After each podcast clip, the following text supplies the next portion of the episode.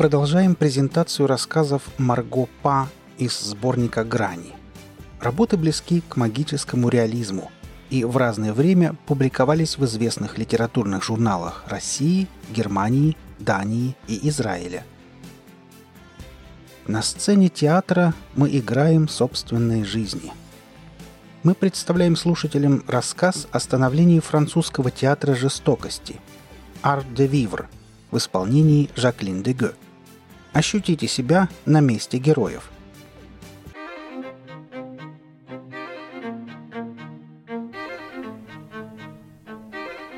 На сцене театра мы играем собственные жизни. Антонен Арто. Акт первый.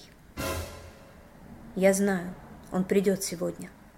Как и вчера, и позавчера, и завтра, и послезавтра. Он всегда будет рядом. Стоять за кулисами. Наверное, у каждого актера есть свой демон за сценой. Видела его лишь раз, в детстве.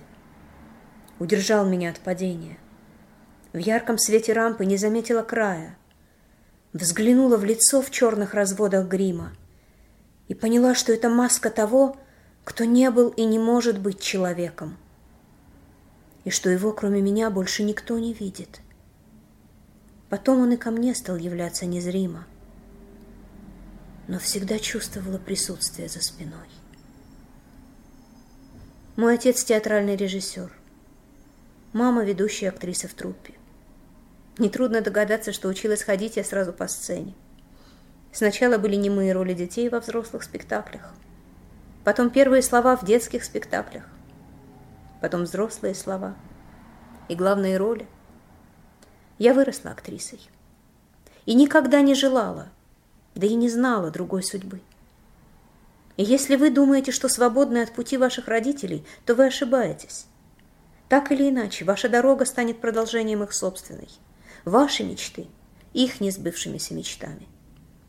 И, как сказал Вольтер, Земля – это огромный театр, в котором одна и та же трагедия играется под различными названиями. Из поколения в поколение, из века в век.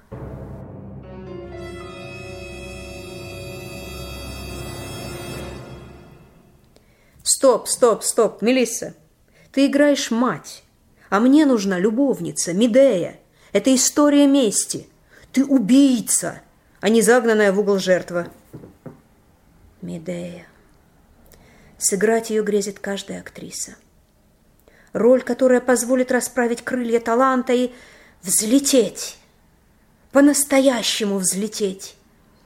В ней кроется сила, которая движет пьесу, толкает вперед повествование – в большинстве пьес женщина всего лишь объект желаний мужчин, гордиев узел, который им предстоит разрубить. На сцене, как и в жизни, главные роли принадлежат мужчинам. Но только не в Медее. Она будет рубить сама. И я тоже. Есть и другие прочтения. Медея убила детей, тем самым освободив их. Они верили в жизнь после смерти – к черту все эти новомодные прочтения. Я буду ставить только классику. У Еврипида все однозначно. Мне не нужен театр, мне нужна жизнь внутри рампы. А жизнь жестока. Классики это понимали. Я не хочу, чтобы зритель был счастлив на премьеры. Пусть рыдают, выходя из зала. Рыдающее божество. Многоликое, чтобы видеть и слышать. Многорукое, чтобы аплодировать великодушное, чтобы внимать. Великодушное, но не всепрощающее. Иногда оно смеется, иногда плачет, иногда ерзает на стуле, хлопает дверями, говорит по мобильному, но никогда не молчит. Всегда есть реакция. Поэтому так часто можно услышать за кулисами хороший зритель, плохой зритель в единственном числе – зрители в зале, единый организм, который, повинуясь моему голосу, вдруг замирает. И я чувствую, что мы дышим в такт. Это и есть божественное прикосновение, открытые двери рая. Я ненавижу репетиции. Мне нужен зритель, его поддержка, его отклик. Всегда чувствую, что сделала не так по вибрации зала. Это необъяснимая связь, энергетика. Пустой зал глух и нем, как покинутый богами Олимп. И только пыль струится в воздухе. И многочисленные прогоны снова и снова одной и той же сцены, пока голос и пластика движений не будут отточены до автоматизма заводной куклы. В кино у актера есть лицо. Можно играть глазами, мимикой, можно молчать в камеру, а закадровая музыка компенсирует страдания. И зритель поймет. Магия кинопленки. В театре все носят маски из грима. И есть только голос и меткие стрелы жестов. Это уже не игра, а, как любит повторять Джейсон, жизнь внутри рампы. В реальном времени. Здесь и сейчас. Маленький промах может привести к большому провалу. Скуку и фальшь божество не прощает. Джейсон знает это. И потому злится и гоняет меня по сцене. Сколько раз я уговаривала его взяться на постановку Медеи. Для меня. Мне нужна была настоящая роль. Наконец он сдался. И теперь у меня ничего не выходит. Да, именно так. Пробуешь снова и снова. До изнеможения, до потери голоса, сил, души. А если не получается, садишься на пол в гримерке и плачешь. А на утро начинаешь все заново. И лишь премьера приносит облегчение. Мир сжимается до размеров сцены, где живешь и дышишь, чувствуя долгожданное слияние с Богом в зрительном зале, проникновение друг в друга, аплодисменты, цветы.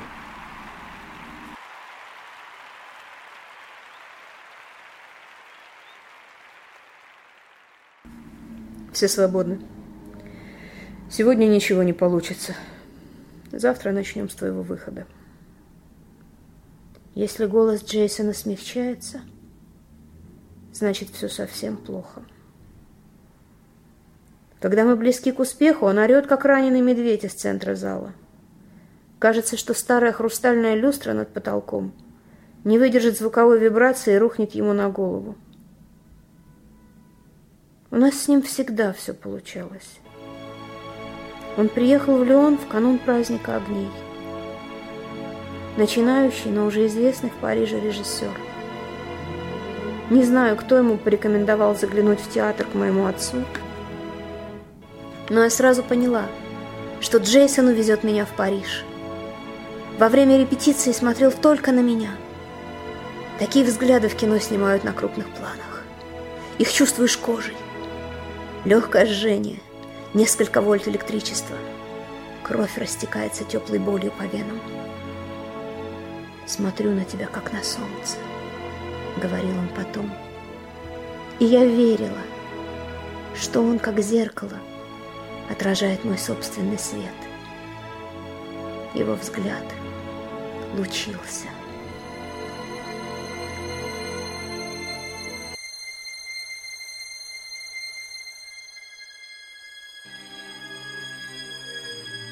Мой отъезд отец принял молча, без лишних эмоций. Понимал, что театры больших бульваров и набережные сены – лучшее, что со мной может случиться в жизни. Счастливый билет в культурную столицу из города варваров-шелкопрядов. Так усмехаясь, называл нас Леонцев Джейсон. Но в глубине души знала, что мы с отцом больше никогда не будем близки, как раньше. На свадьбе он не произнес ни одного тоста в честь молодоженов. На рождение дочери прислал несколько строчек в поздравительной открытке. Когда Софии исполнилось два, я вернулась на сцену. В тот год мы взяли мраморный бюст Мольера. И Джейсона пригласили ставить спектакли в комедии «Францесс». Газеты трубили о нашей победе по всей Франции – но отец молчал. Он не мог не прочесть. Он все знал, но даже не позвонил. может быть, в тайне ото всех. И главное, от себя. Гордился мной.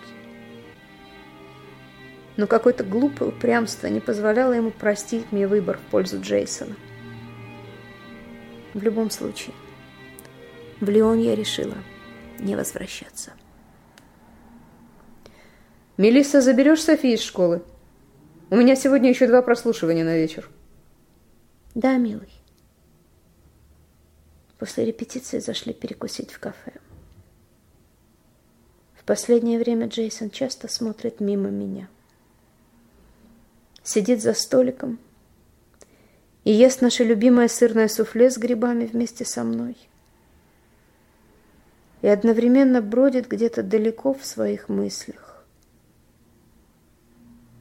Попыталась поймать его взгляд, как раньше. Нет, тоже не получилось. Взгляд пустой и темный, как молчащий зал. Неужели и у меня внутри уже давно все покрыто пылью?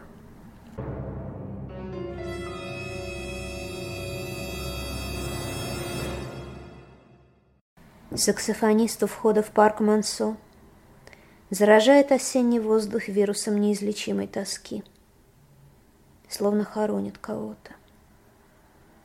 Странно, что и саксофон люди изобрели благодаря бронзовому быку, орудию казни афинян. Человека сажали внутрь быка, под которым разводили костер. Металл накалялся, несчастный плавился заживо. Единственной возможностью глотнуть воздуха были трубы к ноздрям быка – Крик узника, проходя через ноздри, превращался в настоящую песню смерти. Духовые инструменты используют тот же принцип устройства, только наоборот. Почему все прекрасное в мире создается на основе нечеловеческой жестокости? Наверное, никто из прохожих об этом не задумывается. И даже не знает. Как не знает города, в котором живет. Мы, жители больших городов, перемещаемся из точки А в точку Б по одному и тому же маршруту. Ривали, Триумфальная арка, парк Мансо, проспект Веласкеса. За почти 10 лет жизни в Париже так и не поднялась на Нотр-Дам или Эйфелеву башню. Там всегда нескончаемые очереди туристов. И горгульи скалились на меня с открыток на вертушках киосков, разбросанных по всему Парижу. Софи берет меня за руку – и мы идем посидеть у маленького пруда, где коринфские колонны. Сегодня я не занята в вечернем спектакле. Можем, наконец, хоть немного побыть вместе. Такие прогулки для нас редкость. Чуть впереди по аллее прихрамывает в такт старик с биглем на поводке. Нас обгоняет светловолосый мальчишка возраста Софи. Поравнявшись со стариком, он радостно смеясь, пинает собаку под ребра. Бигль хрипло взвизгивает и приседает на задние лапы. Старик в замешательстве смотрит на мальчишку. Лицо у него с отвисшими щеками, точь в точь, как у побитой собаки. Мальчишка все так же заразительно смеясь, убегает прочь по аллее. «Мама!»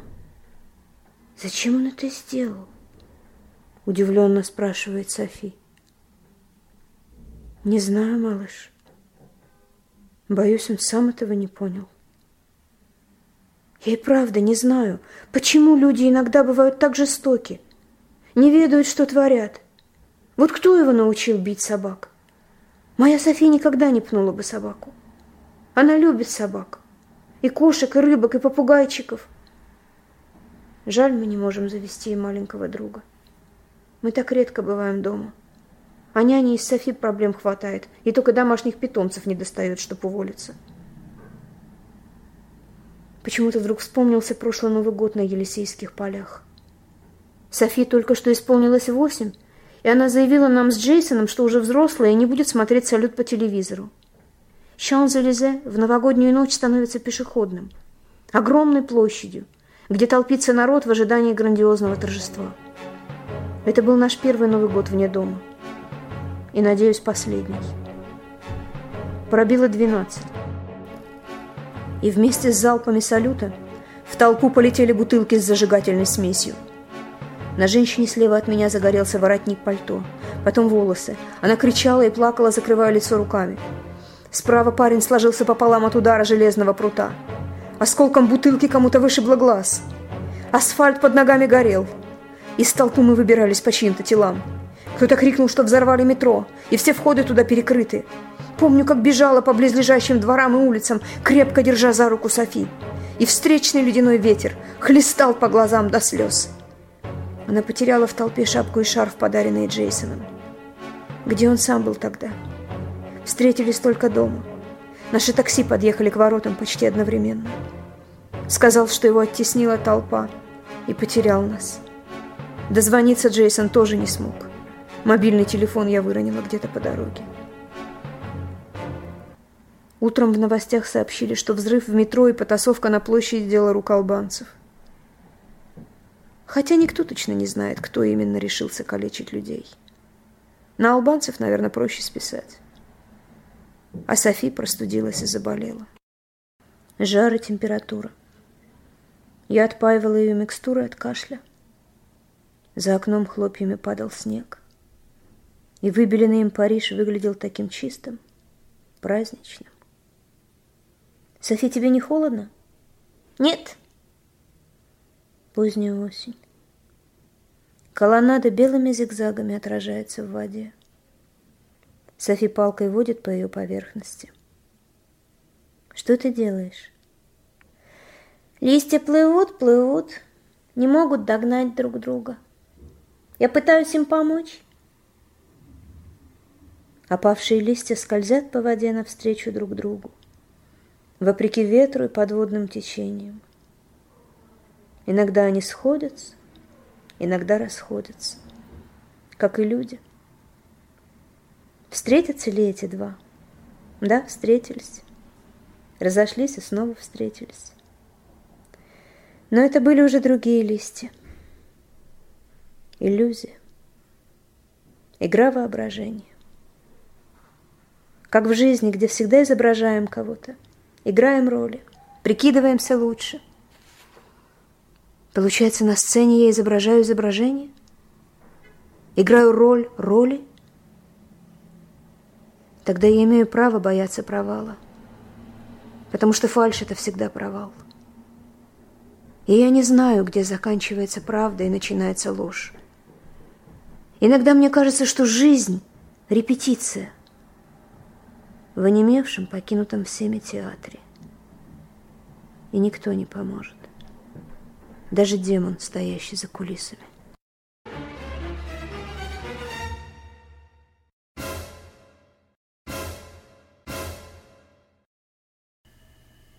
Акт второй. Я препарирую человеческие эмоции. Хочу научиться вскрывать чужие сердца легко и незаметно, тоненьким скальпелем, как консервные банки. Люди в большинстве своем мазохисты. Самую сильную страсть испытывают, страдая, а самую сильную зависимость от того, кто заставляет страдать. К примеру, что такое любовь? Магия, физика, химия? Что притягивает одного человека к другому? Пытаюсь понять, как в человеческом мозгу, теле, сердце, наконец, душе зарождается та или иная эмоция. И почему она угасает. Ответив на эти вопросы, можно изобрести универсальную формулу любви, ненависти, страха и их великой игры на сцене. Театр – воплощение нашей собственной жизни – я ослеп, когда впервые увидел Мелиссу. Яркий солнечный свет, от которого так больно глазам. Мы гуляли, взявшись за руки по ночному Леону. Ее золотые волосы обладали удивительной способностью притягивать и отражать свет. И тысячи праздничных огней с неба и с фасадов домов сплетались в них в разноцветную радугу, дрожа и играя, как блики на поверхности озера. Смотрел на нее, как на солнце. Мне было все равно, восходит оно или заходит. Красное, желтое, оранжевое. Солнце всегда прекрасно. На него смотрят, не отрываясь. Даже если слепит глаза. Счастливое наваждение, которое быстро прошло. И теперь каждое утро я смотрю, как она одевается, красит ресницы, намазывает масло на булку, ест. Днем вижу, как устает на репетициях. Как чуть коснувшись головой подушки, засыпает по вечерам. Только разделение времени на утро, день и вечер незаметно для меня стало условным. За нашими окнами полярная ночь. Стоит лишь раз задуматься о чувствах всерьез, и они замолчат навсегда.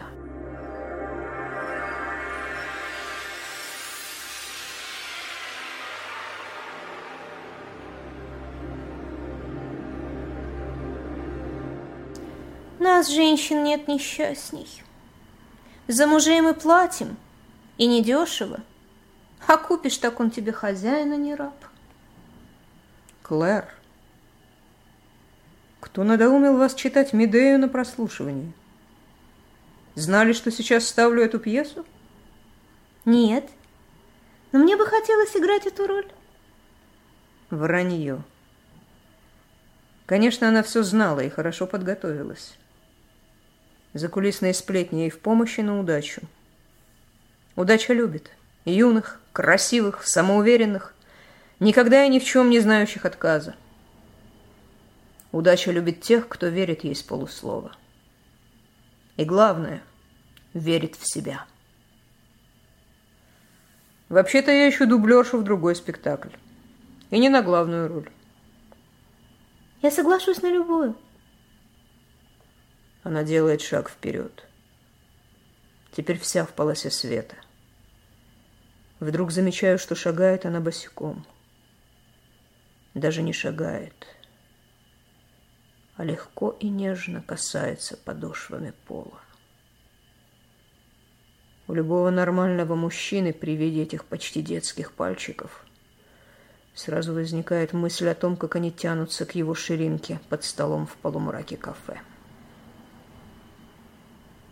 Думаете, что колхидская царевна, пусть и беглая, разгуливала босой? Нет, но мне так удобнее играть. Легче двигаться по сцене. Это же всего лишь прослушивание. Да, всего лишь. Тогда почему так бешено колотится сердце?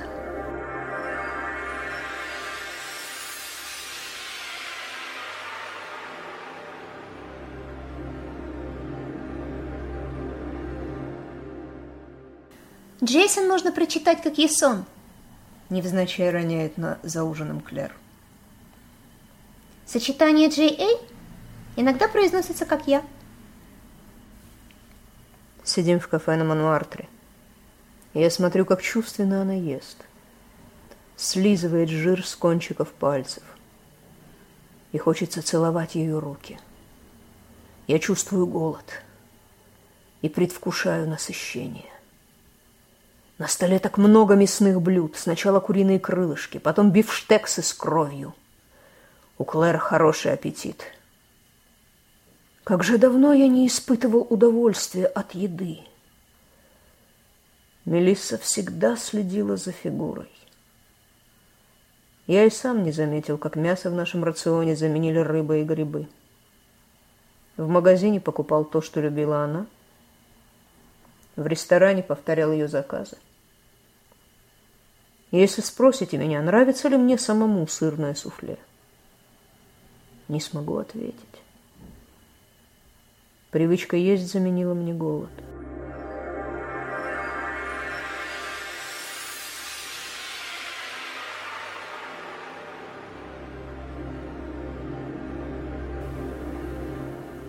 А ваше золотое руно – это мольер, которого получила твоя жена за лучшую женскую роль. Сообщает мне Клэр уже в другом кафе на Монмартре, под баранину, тушеную в вине. О, у нас еще много было этих кафе на Монмартре, где в полумраке зала можно дать волю губам и рукам, выпустить ласку фантазии из сердца, ненадолго сойти с ума. Она умела культивировать голод и взращивать боль. Знала, что нежность – самая жестокая пытка на свете. Не подпускала меня слишком близко. Но аромат переспелой вишни ее духов не покидал моих рубашек даже после стирки. А ее голос настойчиво продолжал вести все тот же разговор – начатый с месяц назад, уже не помню в каком, из кафе на Монмартре. Мелиссу любят в Париже. Я тоже молилась на ее фотографию на первом курсе театральной академии. Но тебе не кажется, что ее было свет померк?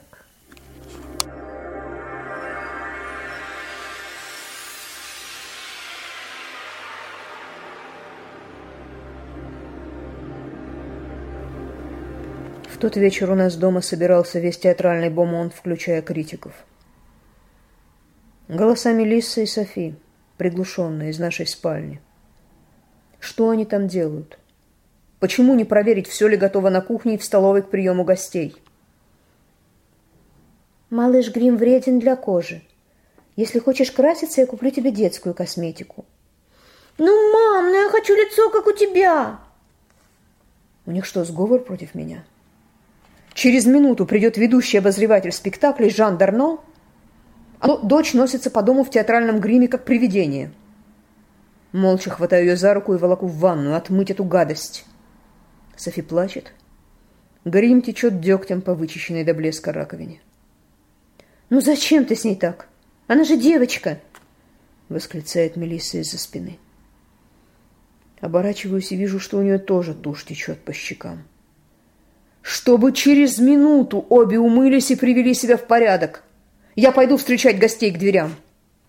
Ну что я такого сделал? Что? Ненавижу женские слезы. Всякий раз происходит одно и то же и в жизни, и на репетициях. Не могу, не знаю, как справиться. Ни грим убрать подальше, ни с дочерью своей совладать. Куда ей сыграть Медею, если даже дочери отказать не может? Жестокость не заложена в ней от природы.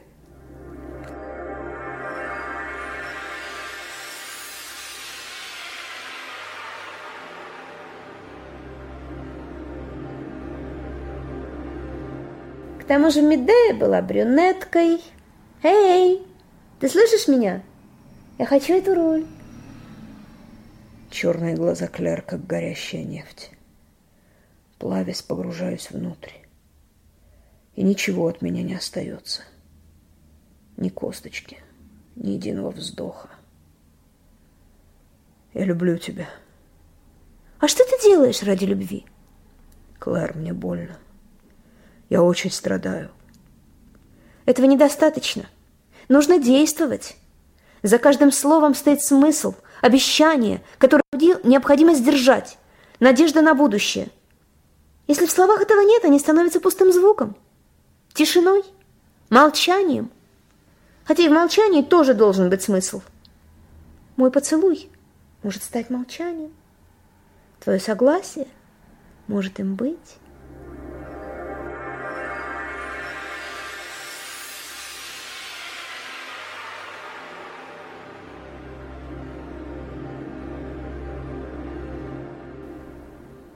Никто и никогда не будет любить нас так, как нам этого хочется. В реальности все происходит иначе, чем это виделось в грезах. Неутоленное желание перерастает в физическую боль. И вдруг думаешь, нам так мало дано на этом свете. Но мы и этого не используем. Тратим душу на мелочи. На тех, кому давно уже остыли. Нет. Нужно жить на пределе. Так, словно кровь и плоть пожирает смертельный вирус. Словно весь город горит и тонет в объятиях чумы. И все, что тебе остается, жадно выпить последние капли чистой воды из фляги жизни. Иначе пустыня раздавит. И сам станешь песчинкой, гонимой ветром вперед и вперед без цели и смысла. Искусство создается больным сознанием. Театр не может быть развлечением. Он должен переворачивать душу, менять жизнь. Хирургическая операция. Вырезать опухоль лжи из сердца. Обнаженные чувства, откровения, после которого зритель из зала выходит уже другим человеком. Да, нужно ампутировать страх. И действовать вопреки всему, потому что всякое действие всегда происходит за счет кого-то другого. Всякое действие причиняет боль, а значит жестоко. Не жесток, только полный покой. Но я не хотел покоя.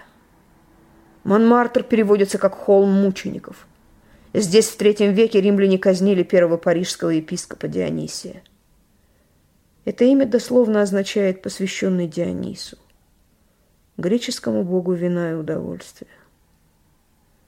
Дионисию отрубили голову, он подобрал ее с земли и так спустился до подножия холма.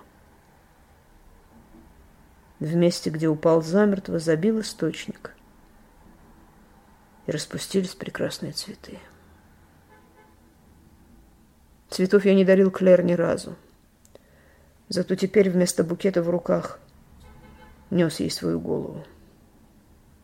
Клэр поступала со мной жестоко и роль Медеи была для нее.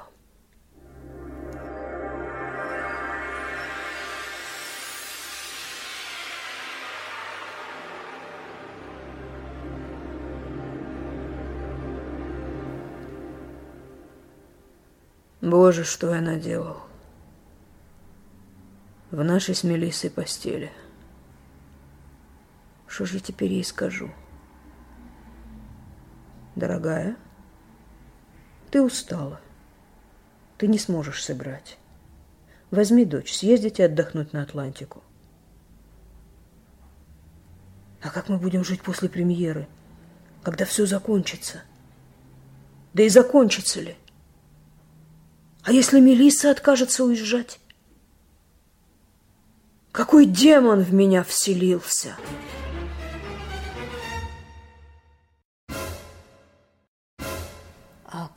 Третий.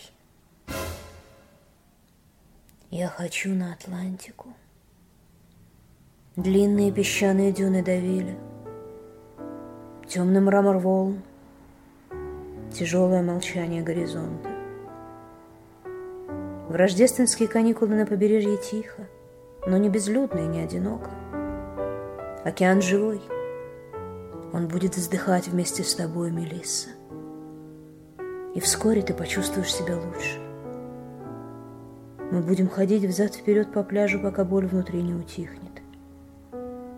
Боль, которая все вокруг приводит в движение, а стены дома превращает в клетку, где ты мечешься, как загнанный зверь.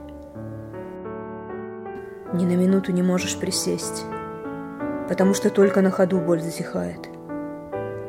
Бродишь по дому кругами всю ночь до рассвета, но нигде не находится места. Прихожая, кухня, гостиная, библиотека, спальня, детская, столовая, ванная. Ребенок спит, ты бродишь. Отпечатки чужих пальцев на зеркалах. Чужой запах на простыне. Звон тишины в ожидании шагов, которые не прозвучат в назначенное время — лишь под утро и с примесью тех, других. А потом прикидываешься слепой, надеваешь маску радости и благополучия, играешь роль роли, изображаешь изображение. И не знаешь, где заканчивается правда и начинается ложь. В твоем доме землетрясение — и я слышу, как молчаливо рушатся стены. Тебе негде остаться и некуда больше идти.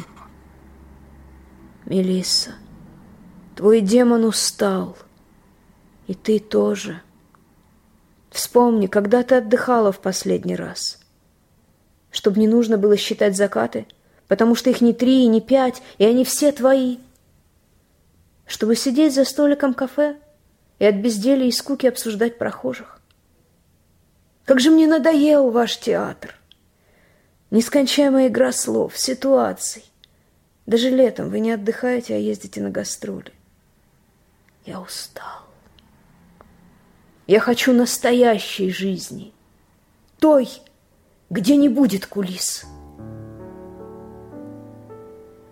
Он тоже приедет на побережье один, с ребенком, мальчиком возраста Софи.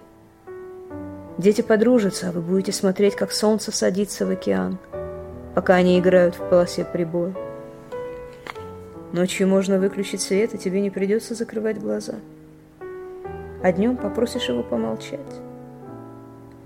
Или станете обсуждать изысканность блюд из свежих морепродуктов, выложенных на подносе со льдом в мозаику, напоминающую по форме цветочный узор.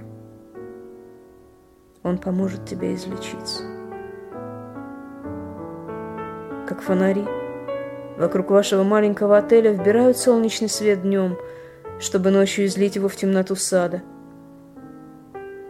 А дальше я придумаю для нас с тобой новую жизнь. Я смогу доказать тебе, что любое чувство совершенно. Идеальная любовь исцеляет. Идеальная зависть помогает расти над собой. Идеальная ненависть учит искреннему прощению.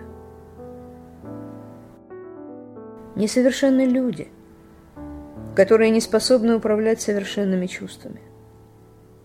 Вы как дети. Впервые в жизни очутившиеся за штурвалом космического корабля, летящего прямо на Солнце – или за рулем гоночной машины, мчащейся с выключенными фарами по ночной трассе со скоростью 300 км в час, не зная, где газ, а где тормоз. Маленькие жестокие дети калечат других и себя, а потом пачками глотают анальгетики до полной остановки сердца. Ты предала отца ради Джейсона, потом Джейсон предал тебя. Вас всегда предают те, кому вы верите больше всего. Вас легко соблазнить славой. Вы так падки на удовольствие.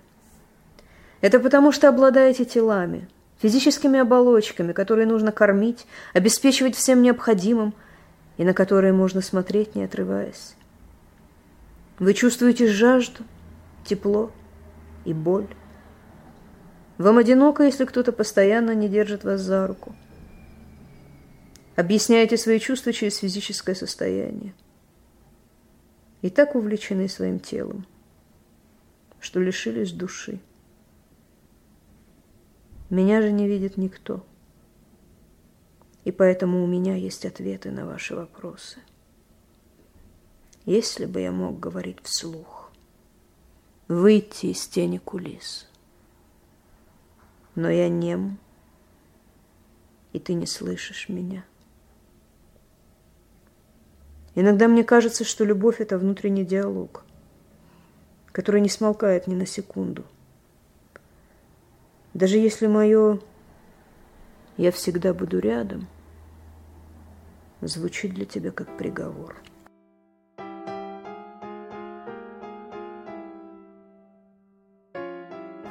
Нет, ты не слышишь меня. Ты решила учиться жестокости я снова вынужден стоять за кулисами. Быть буфером между вами и бронзовым быком ваших страстей, в чьем брюхе вы плавитесь заживо. Буфером, который не даст выплеснуть песню смерти в зрительный зал, Богу в лицо. Потому что вы сами не знаете, что за трагедию вам предстоит сыграть. Чей там крик в гримерных, Клэр надела сандалии. Генеральная репетиция. Парагон в древнегреческих костюмах. Аккуратно вшитая в подошву лезвие. Старый балетный трюк, но и для драмы сойдет. Главное знать, как зашить. Браво, Мелисса. Не ожидал от тебя такой остроты. Теперь она с месяц не сможет разгуливать босиком ни по сцене, ни по твоей спальне. А премьера сорвется. То, что это сделала ты, доказать не сможет никто. Клер с ее детской непосредственностью успела нажить себе много доброжелателей. Сколько крови. Клер падает на колени. В гримерную входит Джейсон. Как нежно он берет ее на руки. И его рубашка тоже в крови. Не плачь, Мелисса. Тебе не придется больше отстирывать ни ее запах, ни ее кровь. За твоими окнами багровый закат. Жуткий призрачный Париж. Такого заката ты не видела никогда. Солнце в тумане. Красное в белом. Мама, смотри! Закат, как вишня в молоке. Ты открываешь окно. Софи счастлива. Теперь она может смотреть на закат не сквозь запотевшее стекло, а сквозь прозрачный ледяной воздух, предательски проникающий в комнату. Знаешь, что София опять заболеет. На этот раз тяжело. Клэр придется разжать объятия. И Джейсон вернется домой. Связь отца с ребенком сильнее страсти на стороне. И ваши руки встретятся вновь над кроваткой дочери. Ты усвоила урок и хорошо подготовилась. Продумала все до мелочей. Теперь театр жестокости и твой театр тоже. И у вас впереди еще будет много премьер. Только сможешь ли ты играть после всего? Думаю, сможешь. Но уже без меня. Я ухожу. Тихо и незаметно. Ты не услышишь моих шагов. Я устал. У меня больше нет сил. Я хочу жить потому что жить значит быть сильным и прощать слабость с позиции силы, а не за счет невинных сердец. Потому что жить значит быть выше жестокости и не отвечать ударом на удар. Потому что жить – это тоже искусство. Опустите занавес.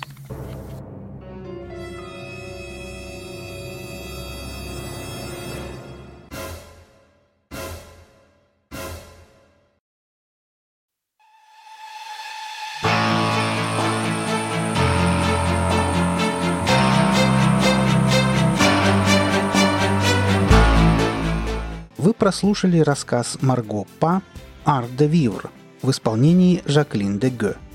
Автору будет приятно услышать мнение о работе. Оставляйте пожелания в комментариях к этому выпуску. Наша команда очень благодарна всем за оказанное внимание. Аудиожурнал «Экспрессия» желает вам прекрасного настроения. Будьте вместе с нами и до встречи в следующем выпуске.